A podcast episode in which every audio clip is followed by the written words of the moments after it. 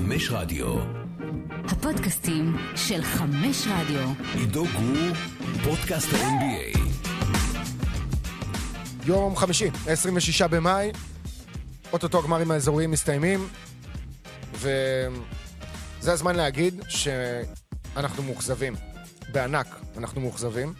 לא רק מהגמרים האזוריים, בכלל, כשמסכמים את הפלייאוף הזה עד עכשיו, אז uh, פרט לכמה סלי ניצחון בסיבוב הראשון, וכל הסיפור של ממפיס, whoop that trick, וג'ה מורנט, והאנרגיות, והבת שלו, ועוד כל מיני סיפורים צדדיים, לא קיבלנו באמת סדרות פלייאוף מעניינות, צמודות, uh, מתוחות. גם בסיבוב הקודם, כשאנחנו מסתכלים על המשחקי שבע שהיו בין דאלאס לפיניקס, ובין בוסטון למילווקי, היה שם בלוט, וזה בעצם מה שהתחיל לנו גם את פלייאוף הבלוטים בשבועיים האחרונים, שבהם כל משחק כמעט מסתיים בהפרש דו-ספרתי ואין תחרות, וזהות המנצחת ידועה כבר uh, בסוף המחצית הראשונה, uh, ובעיקר זה תקף לגבי הסדרה בין בוסטון למיאמי.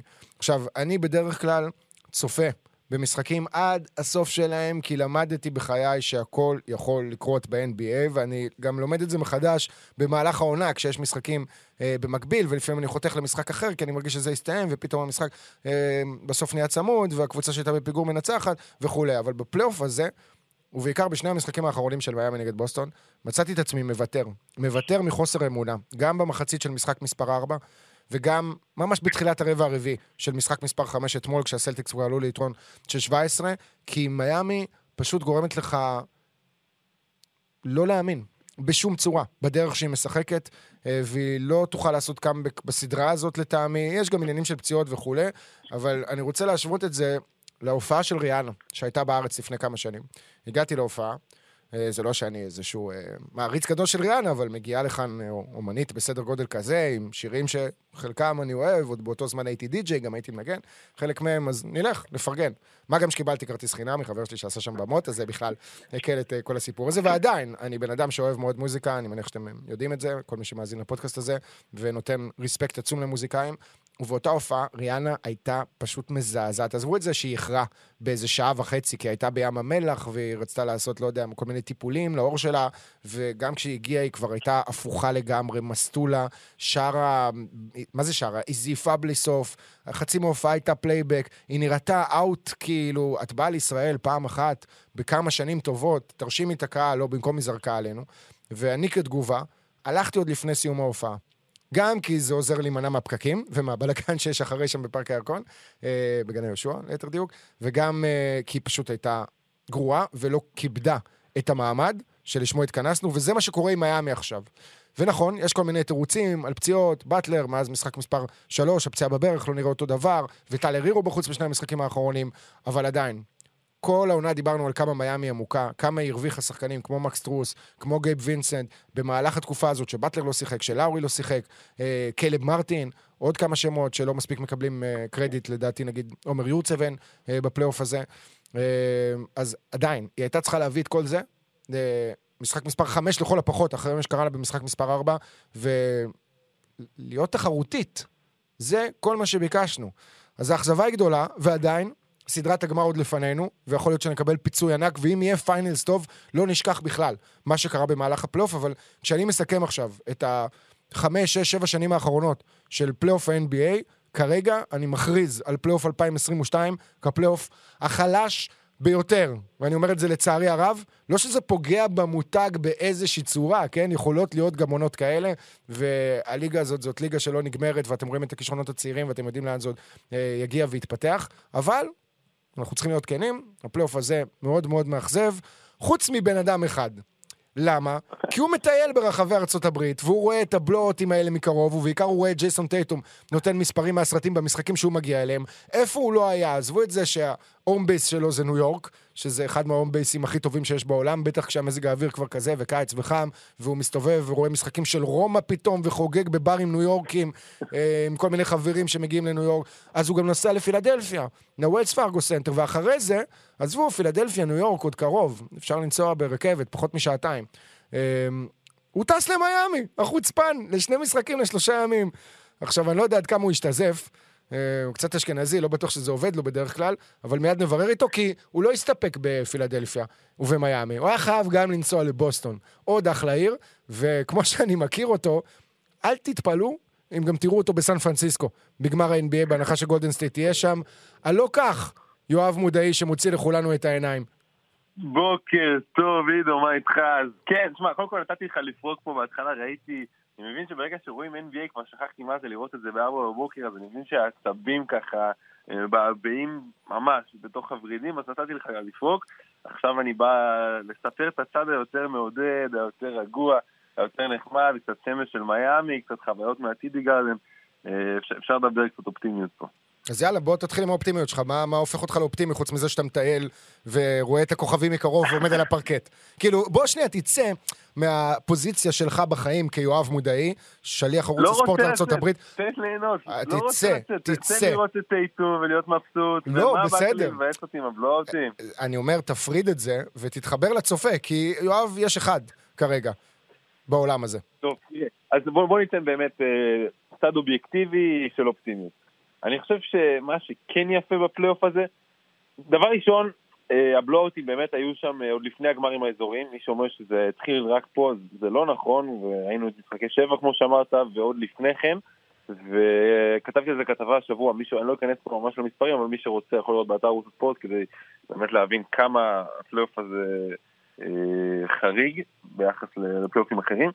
אבל מה שאני כן אוהב זה שאנחנו לא ידענו מה הולך להיות הגמר, לא ידענו מהסיבוב הראשון, אנחנו עכשיו כבר קיבלנו אחרי הניצחון אתמול, אנחנו כן מבינים שזה הולך לכיוון של בוסטון גולדן סטייט, אני גם לא רואה את מיאמי עושה, את הקאמבק הזה, אבל אפילו בגמר אנחנו לא יודעים מי תזכה, אני חושב שבוסטון גולדן סטייט יכול להיות גמר אה, יוצא דופן, ממש, וזה משהו לא, לא כל כך מובן מאליו, כי בשנים האחרונות, בטח בשליטה של גולדן סטייט עם אה, קווין דורנט, ידענו לא, לא מתחילת הפלייאוף, ידענו מתחילת העונה, בערך מה preseason, או בעצם מהרביעי אה, לשביעי 2016, מי תזכה באליפות, אה, עם קווין דורנט, והליגה שלנו די נהרסה, לא הייתה בה תחרותיות, אז אה, זה, זה הצד האופטימי שלי פה. צד שני זה באמת לראות את כל החבר'ה הצעירים פתאום מככבים, אז באטלר קיבלנו אותו בבועה, עושה את הקמפיין שלו בדרך לאולי טבעת, זה לא צלח. ואני חושב גם שהמסקנה מהפלייאוף הזה שבטלר לא, לא יכול להוביל קבוצה לאליפות. אה, אפשר לדבר על זה בהמשך. אני לא יודע, אני לא יודע, אני חושב שאתה קצת... תראה, יש פה באמת, אה, ג'ימי באטלר בשני המשחקים האחרונים, על 7 מ-32 מהשדה, אה, במשחק אתמול 4 מ-18 עוד במשחק בית, והוא היה מצוין במחצית הראשונה, אתה יודע מה, לא מצוין, גם שם היו לזה 8 נקודות במשחק מספר 3, כשאז הוא לא עלה לשחק בחצי השני, מיאמי צריכה להתמודד בלעדיו, ועדיין לנצח את אותו משחק ולעלות ליתרון 2-1 בסדרה. מאז הוא פספס בעצם את משחק, לא, הוא לא פספס, הוא פספס רק מחצית, ואז חזר למשחק מספר 4, משחק מספר 5, ואתה רואה את זה אתמול גם בתחילת הרבע השלישי, חופשי לגמרי לשלוש, זורק ארבול, באותו position, אחרי זה זורק ארבול מה mid range, משהו שם לא בסדר, אה, אני לא יודע אם זה הברך באמת, או שזה גם דברים אחרים שהוא סוחב, אבל אתה רואה, ואתה יודע את זה גם, יואב, שחקנים שלא מרגישים טוב, הביטחון שלהם יורד. ברגע שהביטחון שלהם יורד, ההססנות עולה. הם לא סגורים על המהלכים ספק. שלהם, הם לא עושים אותם באותה אינטנסיביות, הם לא עושים אותה באותה החלטיות, וזה בדיוק מה שאנחנו רואים את ג'ימי באטלר. הרי ג'ימי באטלר בגדול, כשאתה מסתכל על כל השחקנים ב-NBA, הכוכבים הגדולים, אז וכשאני מדבר על, על כנפיים ומעלה, על, מספ... על forward-ים ומעלה, ולא על guard-ים. אז לכולם יש איזושהי תכונה ייחודית כזאת בגוף שנותנת להם יתרון מסוים, בין אם זה size, בין אם זה אה, מהירות, בין אם זה מוטת ידיים. אה, אין את זה לג'ימי באטלר בגדול. מה כן יש לו? יש לו קבלת החלטות ברמה הכי גבוהה שיש, יש לו יכולת התעלות ב money time ברמה הכי גבוהה שיש, ויש לו את הגישה ואת הביטחון ואת ה... אה, את כל החבילה הזאת בין הכי טובים שיש ב-NBA. אז כשהוא פצוע, כל הדברים האלה נזרקים לפח, כשהוא לא במאה אחוז. ואז הוא נראה כמו צל של עצמו. אז ראינו אותו כבר, לוקח קבוצה לגמר NBA בבועה, ונותן שם הצגות נגד הלייקרס בגמר. אתה לא זוכר את זה, זה היה ב-2020, עוד היית צעיר ממש אז. אה, שנתיים, לא, שנתיים אצלך בפרספקטיבה, אתה יודע, זה, זה הרבה יחסית, כן. זה, זה הרבה. תראה, אני הייתי עכשיו במשחק שלו במיאמי, במשחק הראשון בסדרה שהוא הפגיז 41 נקודות, ובאותו רגע, אה, נכון לאותו משחק, הוא היה פלייאוף של ה... הוא היה MVP של הפלייאוף. היו לו שלושה משחקים, כן, של 40 פלוס, נו. כן, אה, עכשיו זה כבר טייטום ה-MVP של כל הפלייאוף הזה, אבל זה היה באופן אה, חד משמעי, באטלר אחרי המשחק הראשון. ועדיין, אני חושב שמה שאנחנו לומדים מהסדרה הזאת, בלי קשר לפציעה, שהוא פשוט כמו שג'ואל אמביד אתמול צייץ, הוא צריך את העוד כוכב לידו, אז אתה יודע, תקרא לו אלפא, אחד, שתיים, זה לא משנה, אבל לבד עם, זאת אומרת, עם הסגל הזה, שאדבאיו, הכינור השני, אה, זה לא יספיק לבטלר, ואין לו עוד יותר מדי שנים בשיא, ואני חושב שאו שהוא יצטרך לעשות משו, או שפאט ריילי יצטרך לעשות משהו, אה, ככה, אבל בוא נגיד, אפילו אם מיאמי עובר את הסדרה הזאת והיא תעבור את בוסטון, ואם עכשיו כולם בריאים והם עוברים, אני לא רואה אותם מנצחים את גולדן סטייט, זה פשוט... די, נו, היא לא אה, עוברת, היא לא עוברת את הסדרה לא הזאת. עזוב, היא לא עוברת את הסדרה הזאת, אתה מזהה מומנטומים, מגמות, קודם כל, יש כל מיני נתונים שמחמיאים לסלטיקס. הם עדיין לא הפסידו במשחק זוגי בפלייאוף הזה. זאת אומרת, משחקי 2, 4 או 6, ואנחנו לפני משחק מספר 6. דבר שני, הם עדיין לא הפסידו שני משחקים ברציפות בפלייאוף הזה, וזה אומר שמיאמי צריכה לנצח שני משחקים בשביל להגיע לגמר ה-NBA. ו... הם לא הפסידו שני משחקים ברציפות מאז סוף מרץ, אה, לפני הפלייאוף. וגם השני משחקים שהם הפסידו אז, זה לא ממש רלוונטי, כן? היה שם איזה חסרונות וכאלה, הרי ב- בוא נלך אחורה. מאז ינואר הם לא הפסידו פחות או יותר שני משחקים ברציפות, והם הקבוצה הכי טובה ב-NBA בזמן הזה, בטח הגנתית. אתה מסתכל על מספרים מהפלייאוף הזה, אה, הגנתיים, ואתה רואה את הדומיננטיות הזאת של בוסטון. עכשיו, התחלנו בירידות באמת על, או לפחות אני, בירידות על מיאמי, שהיא מביכה ולא עולה, זאת אומרת, אני מסתכל על גמרים של המזרח בעבר. וחוץ ממה שהיה ב-2015, בין אה, קליבלנד לאטלנטה, שאטלנטה אז הייתה ראשונה בליגה, זה קצת מזכיר אה, בצורה מסוימת את זה שעכשיו מיאמי נגיד הייתה ראשונה אה, במזרח, ולמה זה מזכיר? כי בשתי הקבוצות האלה לא נבחר אף שחקן לאחת מחמישיות העונה. לא באטלנטה של 2015 של בודנהולזר ולא ב-2022 ספולסטרה של מיאמי היט, ועוד נגיע לחמישיות העונה בהמשך, אז זה הדמיון. באותו גמר קליבלנד עשתה 4-0 קל על אטלנטה, אם אני זוכר נכון, קווין לאב בכלל לא שיחק בסדרה הזאת, הוא היה פצוע, קיירי אירווינג פספס את רובה, או אולי חזר במשחק האחרון או משהו כזה. אה, גם לא בטוח, הוא שיחק במשחק הגמר הראשון ואז נפצע שוב וכאלה, אבל זה כבר קרה אחרי. ואתה אתה מסתכל על כל הגמרים במזרח, היסטורית, כן? הם כולם היו צמודים. שוב, היו איזה, היה 4-0 של... שיקגו על אורלנדו ב-96 בנקמה של מייקל ג'ורדן, והיה 4-0 של ניו ג'רזי אז עם ג'ייסון קיד וקניון מרטין על הפיסטונס ב-2003, שנה לפני שדטרויט הפכה למפלצת, אבל חוץ מזה, באמת שב-35 שנים האחרונות, הכל הולך לכל הפחות לשישה משחקים, וגם הפעם אנחנו בשישה משחקים, אבל הם כל כך כל כך לא... שוויוניים שזה גומר. אנחנו מדברים על חמישה משחקים שבכל אחד מהם קבוצה הובילה בלפחות 20 הפרש באיזשהו שלב. אה, שלושה משחקים רצוף זה קרה במחצית הראשונה.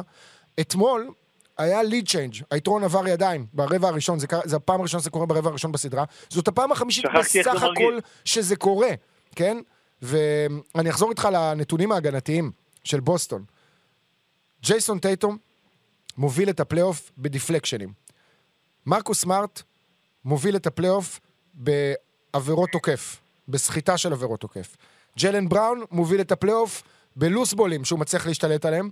אל הורפורד מוביל את הפלייאוף ב contested shots, בזריקות שבהן הוא שם יד על הפנים ומפריע לשחקן לזרוק, ורוברט וויליאמס הוא ראשון בבלוקים, אם אתה לוקח את זה במספרים של פר 36 דקות, לא בממוצע למשחק.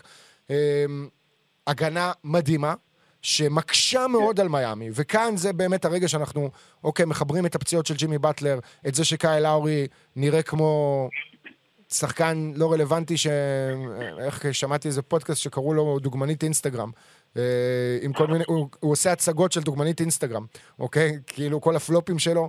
אה, טיילר הירו פצוע עכשיו, אז כן, יש נסיבות מקלות למיאמי, שקשורות ליכולת הפיזית שלה, יחד עם היכולת ההגנתית של בוסטון. אבל מצד שני יש לך את טייטום שאתמול סחב את הכתף בחצי הראשון, ואצל בוסטון כל שחקן אה, פצוע, חוזר, יוצא.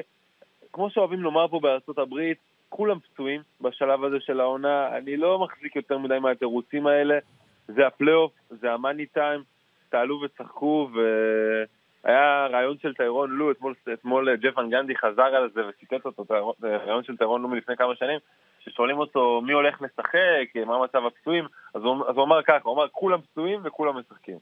אז זה הפלייאוף, ואני מאמין שככה זה צריך להיות. עכשיו לגבי בוסטון, דבר ראשון תן לי להוסיף, אמרת את החמישייה שמובילים בנתון כזה, נתון אחר, צריך להוסיף את דרק ווייט, אה, רכש, אה, רכש, הגיע בטרייד מסן אנטוניו, underrated, הרבה פעמים הוא, יש לו הופעות קליעה לא טובות, אבל דווקא בשני המשחקים האחרונים, אז במשחק הביתי האחרון, הוא התחיל את המשחק עם 7-0, כל הנקודות היו שלו, אתמול קלע 11 נקודות מוקדמות, אז גם בהתקפה הוא ככה קבע את הטון בשלב מוקדם, ובהגנה הוא חוטף וגם דיפלקשנים.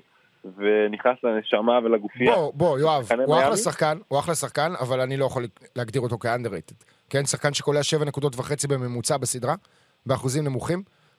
הוא לא underrated. הוא שחקן טוב, הוא X factor, הוא במשחקים מסוימים יכול לתת לך את ה edge הזה שאתה צריך, אבל הוא לא underrated, הוא לא... אה, תראה, אני מתחבר לדברים של הטרייד, אוקיי? במהלך הטרייד כולנו אמרנו...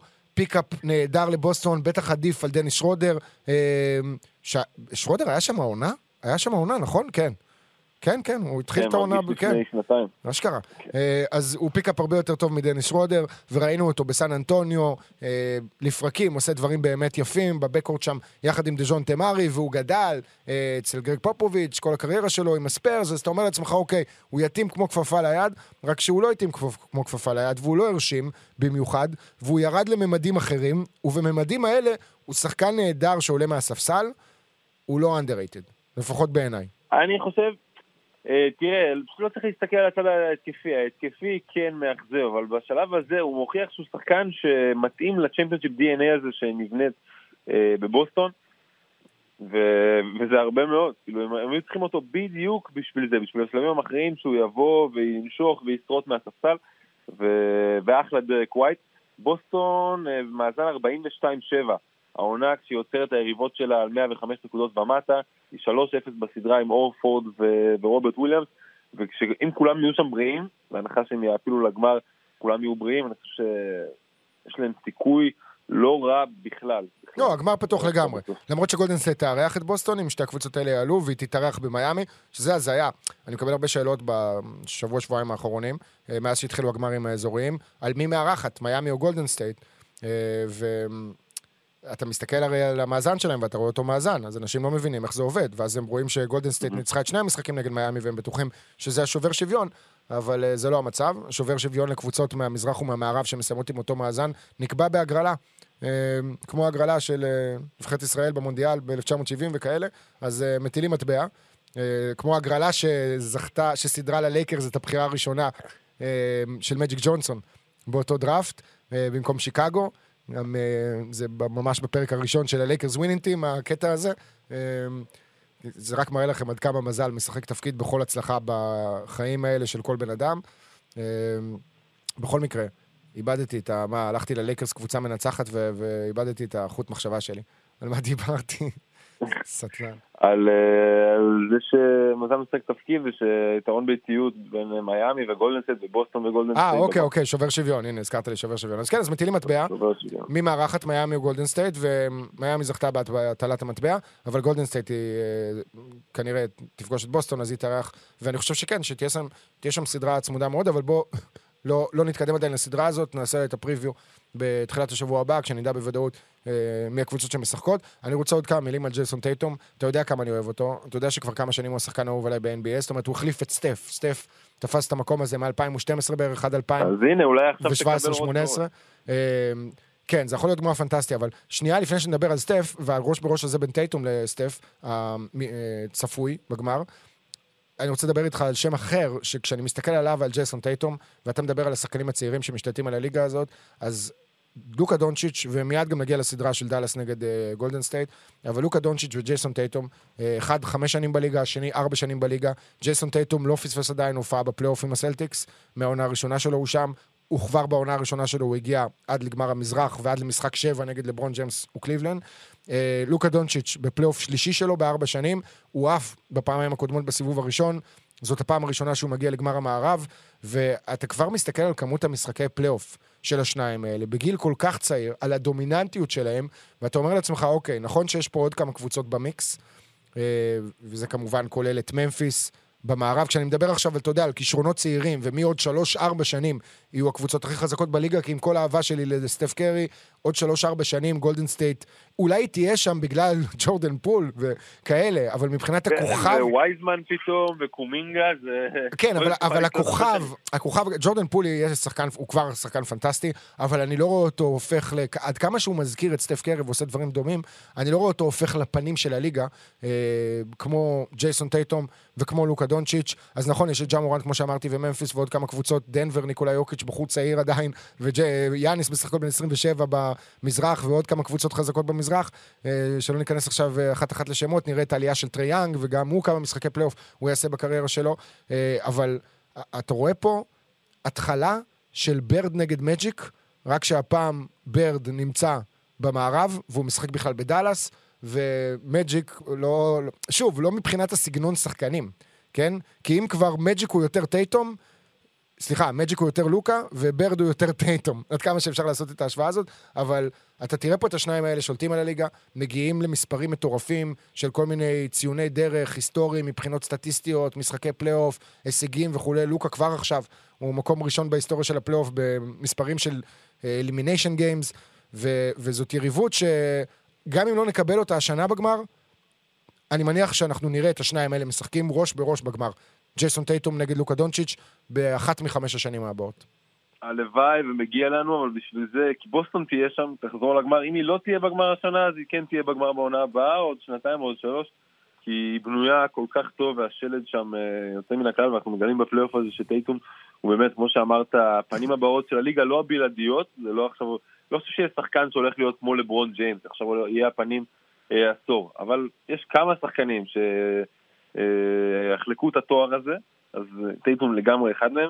ובמערב המצב קצת יותר מסובך, כי דאלאס, אה, אם היא לא תעשה שינוי חד ומהיר ותצרף עוד איזשהו כוכב, אה, אז לוקה, לוקה לא יגיע לגמר, לפחות לא בשנתיים, אה, שלוש הקרובות. לא יודע, אני חושב שגם עם הקבוצה הזאת, איכשהו היה יכול להגיע לגמר, כי הוא שחקן כל כך טוב, אבל אין ספק שאתה צודק. סטייל אבל לברון, ואז לחטוף 4-0 מסן אנטוניו, שתהיה בוסטון או משהו כזה. כן, בסדר, תשמע, דונצ'יץ' עד עכשיו לא חטף sweep בקריירה שלו בפלייאוף, משהו שקרה גם למייקל ג'ורדן, וגם ללברון ג'יימס, וגם לקווין דורנט רק בשנה האחרונה. לראסל ווסטבוק זה קרה? אני לא, לא זוכר אם לראסל ווסטבוק זה קרה או לא. אבל... אה, זה קרה לשחקנים גדולים מאוד, וזה לא קרה עדיין לדונצ'יץ', ואני לא חושב שזה יקרה לו בקריירה, אלא אם... אה, קובי בריאנט זה קרה לו גם, אה, אלא אם הוא באמת יהיה פצוע באיזושהי סדרה וישחק חצי גובה, או שזה יהיה לקראת סוף הקריירה שלו. אה, תראה, בוסטון, אני אחזור שנייה לבוסטון, ג'ייסון טייטום הוא באמת אחד השחקנים הכי טובים שיש בליגה הזאת כבר כמה שנים, והוא בסך הכל בשנה החמישית שלו.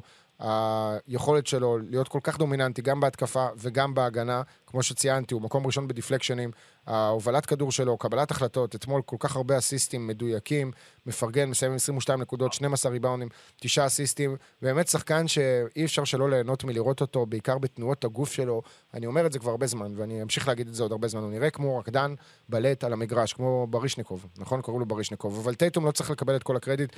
ג'לן בראון היה טוב מאוד אתמול, עם אה, מחצית שנייה מצוינת בכלל, שניהם במחצית השנייה קלעו 37 נקודות, מיאמי כולה קלעה 38 נקודות בחצי השני.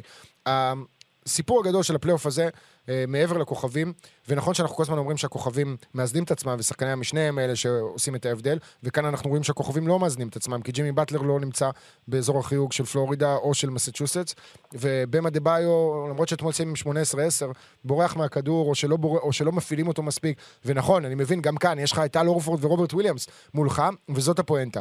מרקוס סמארט, אל הורפורד, רוברט וויליאמס וגרנט וויליאמס, אה, דרק ווייט, מבחינתי הוא, הוא השם האחרון ברשימה הזאת. היכולת שלהם לעשות מהלכים מנצחים, ובעיקר של אל הורפורד, שבסדרה הזאת הוא כמעט ולא קולע, למרות שאתמול הוא היה קצת טוב יותר, אבל המספרים שלו עומדים על קצת פחות מ-13 נקודות בממוצע, הוא מוריד תשעה כדורים חוזרים וחצי, מוסר שלושה אסיסטים וחצי, חוסם שני כדורים וחצי, מאבד פחות משני כדורים, עושה את כל זה ב-37 דקות, אבל שוב, זה ה-contested shots, זה זה שהוא הורס לגמרי את ההתקפה של מיאמי. שחקנים לפעמים זה לא רק contested shots, זה שחקן חודר, עושה drive לצבע, רואה את הורפורד מולו, אז הוא עושה kick-out לשחקן אחר שבכלל הוא פנוי. בדיוק, ואז מיאמי לוקחת 45 זריקות משלוש, ומחטיאה כמעט את כולן. האחוז השני הכי גרוע בהיסטוריה של הפלייאוף, לא של גמרים אזוריים. השני הכי גרוע, 7 מ-45.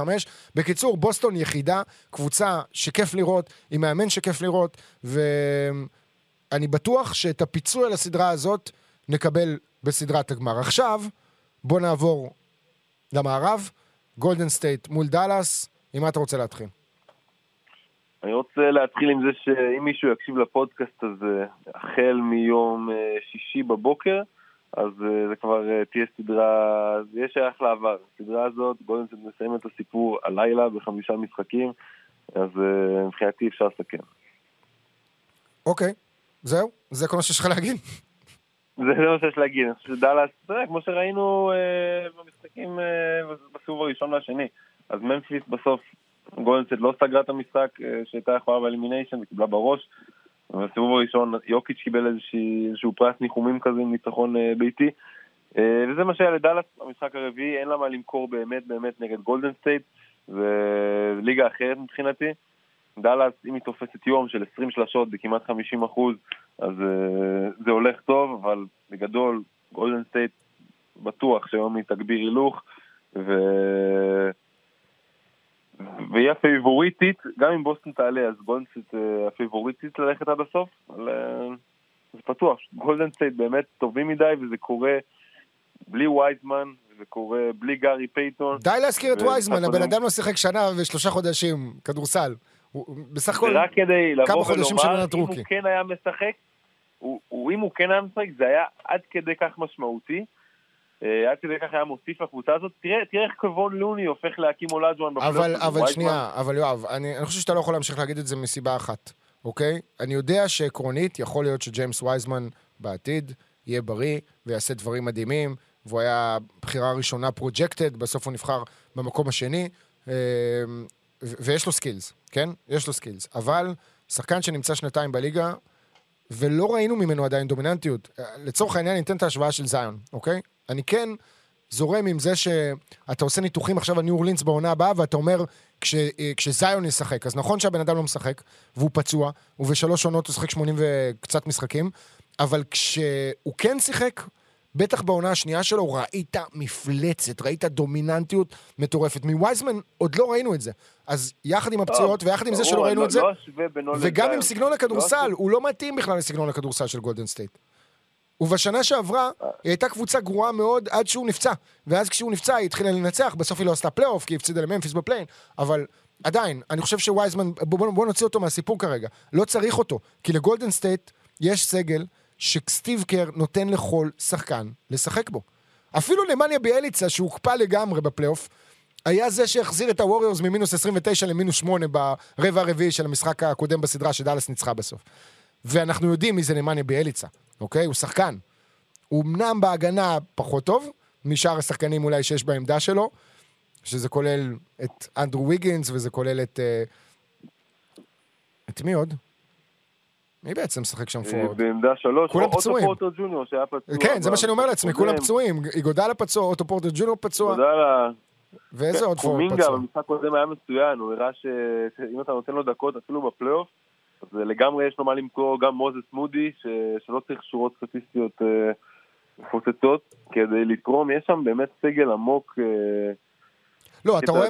אתה רואה גם שיש שם את הגשר הזה, שהולך לסדר כנראה לגולדן סטייט שיא הופעות רצופות בפלייאוף. השיא עומד על אה, 22 הופעות של אה, סן אנטוניו. כנראה שגולדן סטייט, אם תישאר בריאה, ועם השחקנים הצעירים שיש לה עכשיו, וזאת בלי שאני מכניס לסיפור הזה בכלל את ג'יימס וייזמן, היא אמורה להיות בפלייאוף לפחות עוד עשר שנים. בטח כשאנחנו רואים את ויגינס ככה, ואתה חושב על העתיד, ושסטף שסטף וקליי ודריימון כבר לא יהיו בקבוצה, אז נגיד זה יקרה עוד חמש-שש שנים, לכל היותר, אני מעריך, אז אה, יהיה לך את ג'ורדן פול ואת אנדרו ויגינס, שזה שני כוכבים בגדול. ואת ג'ונתן קומינגה ואת מוזס מודי, שהם rookies, אנחנו רואים מה הם עושים כבר בעונה הראשונה שלהם. קומינגה הולך להיות שחקן-שחקן, באמת. הוא השחקן הכי צעיר מהמחזור דראפט האחרון. הוא אתלט יוצא דופן. יש מצב אחרי שכש... פרימו. אחרי פרימו, כן. יש מצב ש...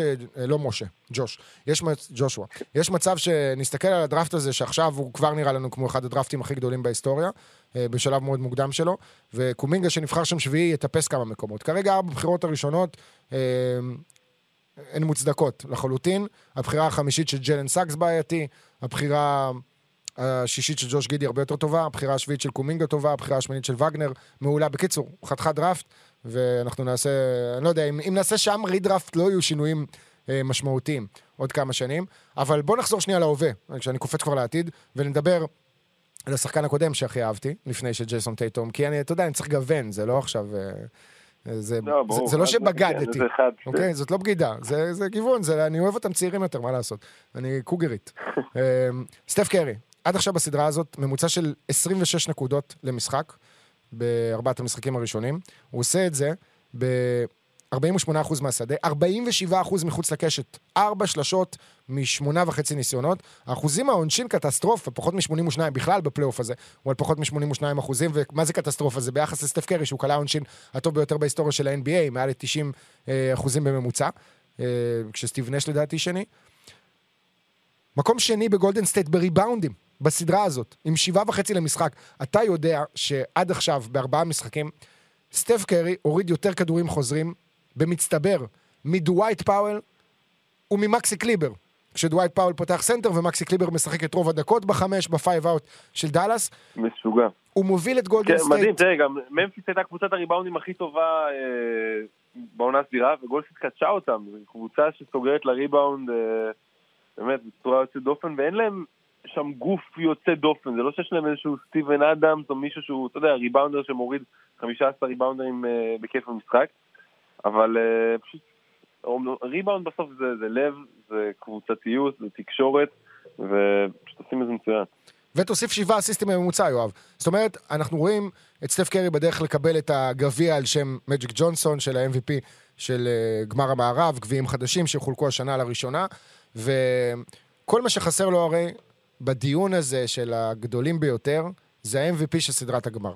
גולדן סטייט לקחה שלוש אליפויות, באליפות הראשונה אנדרה איגודלה היה ה-MVP של ה finals, בשתיים הבאות קווין דורנט הצטרף לקבוצה והוא לקח את ה-MVP של ה finals, וזה כביכול איזשהו כתם בקריירה של השחקן שנבחר פעמיים לתואר ה-MVP, והיה הראשון והאחרון עד עכשיו להיבחר אה, פה אחד על ידי כל העיתונאים אה, כ-MVP ב-2016, ואני כל כך, זאת אומרת, אתה מצד אחד רוצה שבוסטון, אני לא יודע מה, אתה, כשאתה לא אוהד קבוצות שמגיעות לסדרת גמר, אתה מנסה לעשות לעצמך את החלוקה מי אתה מעדיף יותר שתנצח ולמה.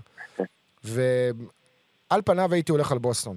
ב- ב- זהו, אתה חושב שהאוהד האובייקטיבי, אתה אומר שהוא לא גולדן סטייט ולא טייטום ולא בוסטון, האוהד האובייקטיבי, שפשוט אוהב NBA, הוא יהיה בעד בוסטון? בסדרה? עוד פעם, זה בהנחה שהם עוברים. אני אגיד לך מה הסיפור עם אה, גולדן סטייט. גולדן סטייט היא קבוצה שהצליחה להשניא את עצמה על הרבה מאוד אה, אוהדים אה, מסביב לעולם, בגלל שהיא הייתה כל כך דומיננטית. העונה הכי טובה בהיסטוריה, עזוב שזה לא הסתיים באליפות, אבל הדומיננטיות הזאת אחרי זה עם קווין דורנט והכל, אה, כשקווין דורנט בכלל בחר להצטרף אליה לקבוצה הכי טובה בהיסטוריה, שוב, מבחינת המאזן שהיה לה אה, עונה לפני כן. אז היו כמה אנשים שקצת פחות אהבו אותה בשנים האחרונות, ועדיין, סטף קרי קשה מאוד שלא לאהוב אותו באמת, או לשנוא אותו. אה, וגם יש פה איזשהו סיפור של אה, קאמבק גדול, עם שחקנים כמו סטף שהיה בחוץ כמעט עונה שלמה עם השבר הזה ביד לפני שלוש עונות זה היה כבר, וקלי תומפסון, או שתי עונות, וקלי תומפסון שהיה בחוץ שנתיים, ודריימון גרין, שזה סיפור של underachiever, וג'ורדן פול, אותו דבר, לא, overachiever? לא יודע, התבלבלתי עכשיו ב, אה, זה, במינוח של המילה. אה, ואנדרו ויגינס, שהיה הבחירה הראשונה בדראפט, וכולם צחקו עליו. אה, יש פה הרבה מאוד אנשים מעניינים.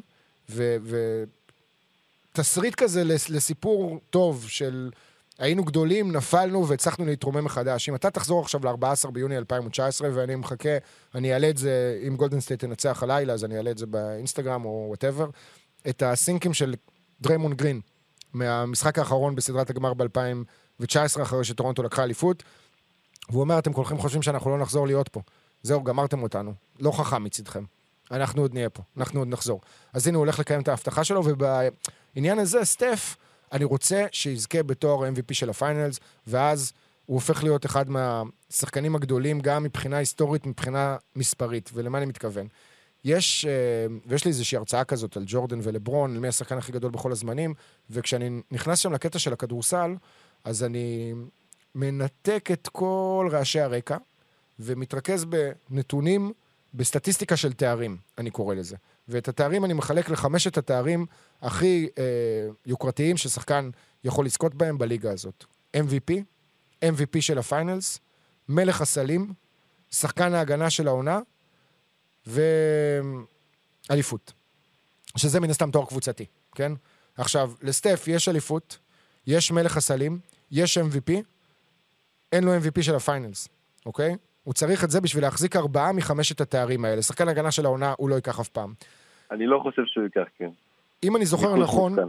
יש חמישה שחקנים בסך הכל בהיסטוריה של ה-NBA שלקחו את ארבעת התארים האלה. ארבעה מחמישה, כן? שביניהם יש לך את לברון ג'יימס, שזכה גם באליפות, גם ב-MVP, גם ב-MVP של ה finals. אה, הוא לא זכה בשחקן ההגנה של העונה, אבל הוא זכה פעם אחת במלך הסלים. יש לך את קווין דורנט, MVP, MVP finals, מלך הסלים, אליפות. יש לך את אה, קרים אבדול ג'אבר, שעשה את זה, בלי לזכות לדעתי בתואר שחקן הגנה של העונה, ודייוויד רובינסון. דיוויד רובינסון, מכולם, הוא לא זכה ב-MVP של ה finals. הוא כן זכה בשחקן ההגנה, הוא כן זכה ב-MVP, אליפות, הוא כן זכה במלך הסלים. אה, האקים אולאג'ואן, גם ברשימה הזאת, לא זכה במלך הסלים, אוקיי? זאת הרשימה. יכול להיות שקרים אפילו לא ברשימה יאניס, הזאת. איפה יאניס? מה חסר לו? יאניס, יאניס לא זכה עדיין במלך הסלים. במלך הסלים, וזהו, נכון? כל השאר... האמת שכן, גם יאניס ברשימה הזאת. יש לו MVP, יש לו MVP של ה Finals, יש לו אליפות, ויש לו שחקן ההגנה של העונה, כן, נכון, גם יאניס ברשימה הזאת.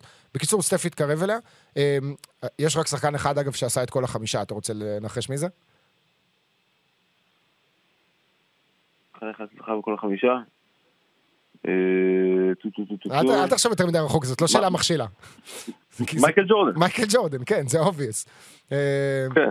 שהוא זכה באמת בכל התארים, אה, ואין אף אחד אחר שעשה את זה. לברון כל הזמן כועס על מארק גסול, אה, ועקץ אותו בתקופה שהם שיחקו בלייקרס, כי לברון היה שני בהצבעות לתואר שחקן ההגנה של העונה בשנה שגסול לקח את זה. אני חושב שזה היה ב-2014, והוא גם השקיע נורא בהגנה שלו. בקיצור, אני רוצה את זה בשביל סטף, כי אני חושב שבשלב הזה של הקריירה שלו כבר, אנחנו מדברים על העונה ה-13 של סטפן קרי ב-NBA.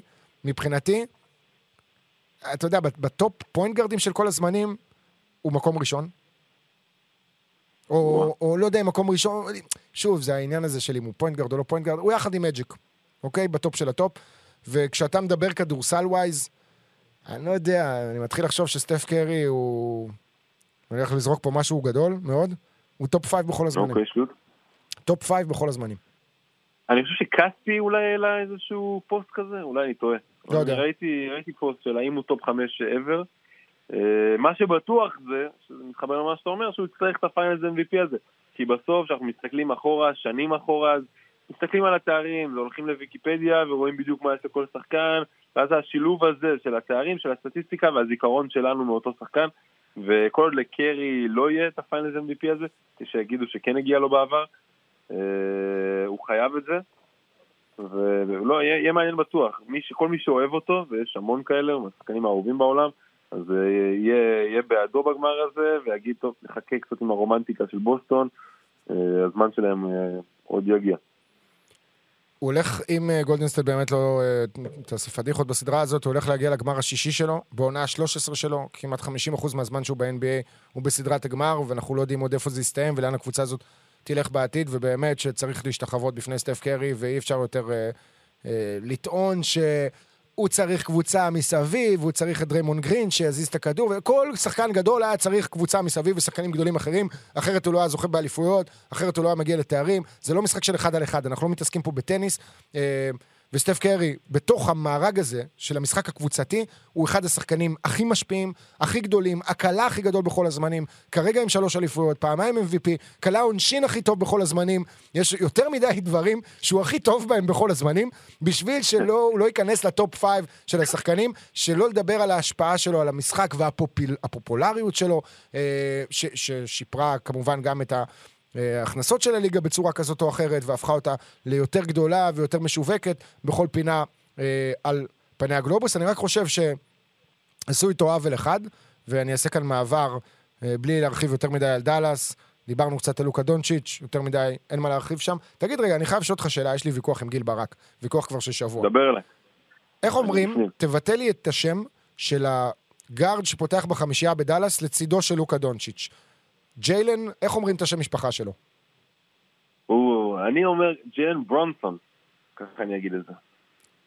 ברונסון. לא ברונסון, זה ברנסון. עכשיו, תקש... שמע, אין, זה, זה לא באמת לפה וזה לא באמת לפה. תקשיב לקווין ארלן.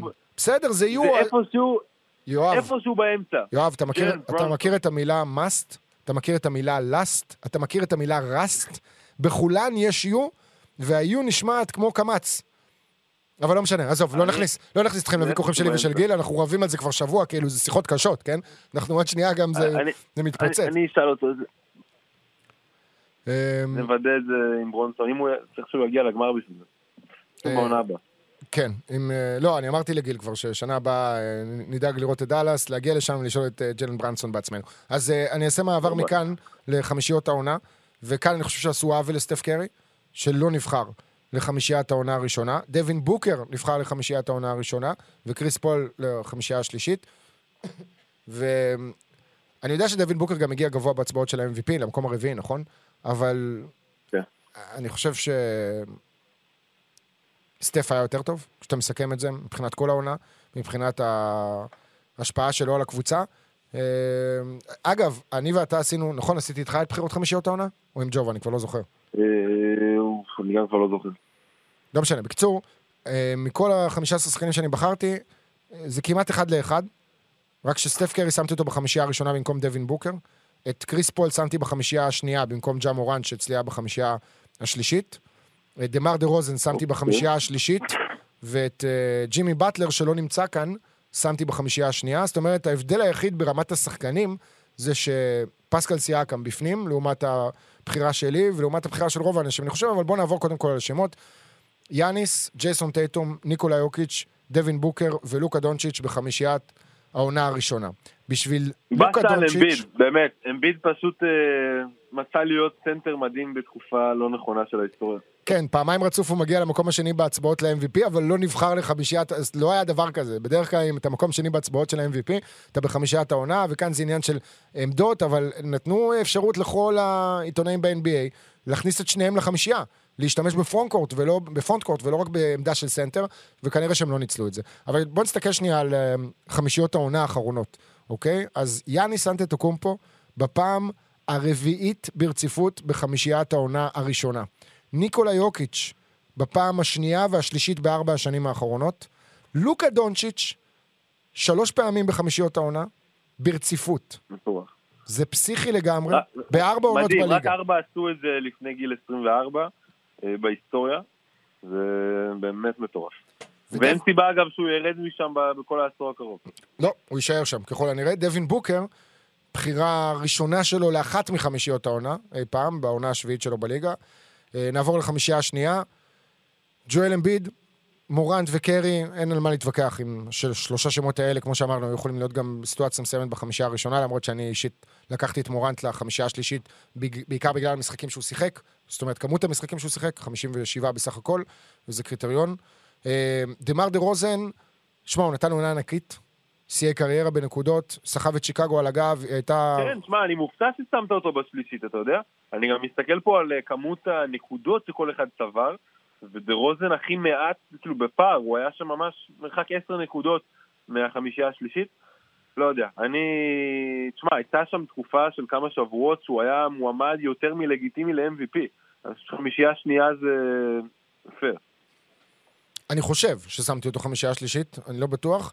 לברון לדעתי שמתי בחמישייה השנייה במקומו. תראה, הלכתי על לברון ודורנט, כי הם שחקנים ענקיים, מהשניים הכי גדולים בהיסטוריה של המשחק הזה, בשלב מתקדם של הקריירה שלהם, סוחבים קבוצות על הגב, אז אה, אחד מהם בכלל לא עשה play-in, והשני עף ב sweep פעם ראשונה בקריירה שלו בפלייאוף, אבל אה, הם עדיין גדולים, הם עדיין ענקיים, הם עדיין שחקנים כל כך מיוחדים, שהמקומות האלה מגיעים להם בעיניי, למרות שבדרך כלל, אתה יודע, כשאנחנו עושים בחירות של חמישיות העונה, אז אנחנו מחפשים באמת שחקנים שהגיעו ל... לפחות למקומים גבוהים באזורים שלהם. אה, וכשאתה מסתכל על החמישייה השלישית, אז יש לנו את לברון, פסקל סיאקם, קרל אנטוני טאונס, קריס פול, וטרי יאנג, טרי יאנג, מבחינתי אין ספק בכלל שהוא בחמישיית העונה, בחמישיות העונה, נכון, שלישית, אבל הוא היה חייב להיות שם.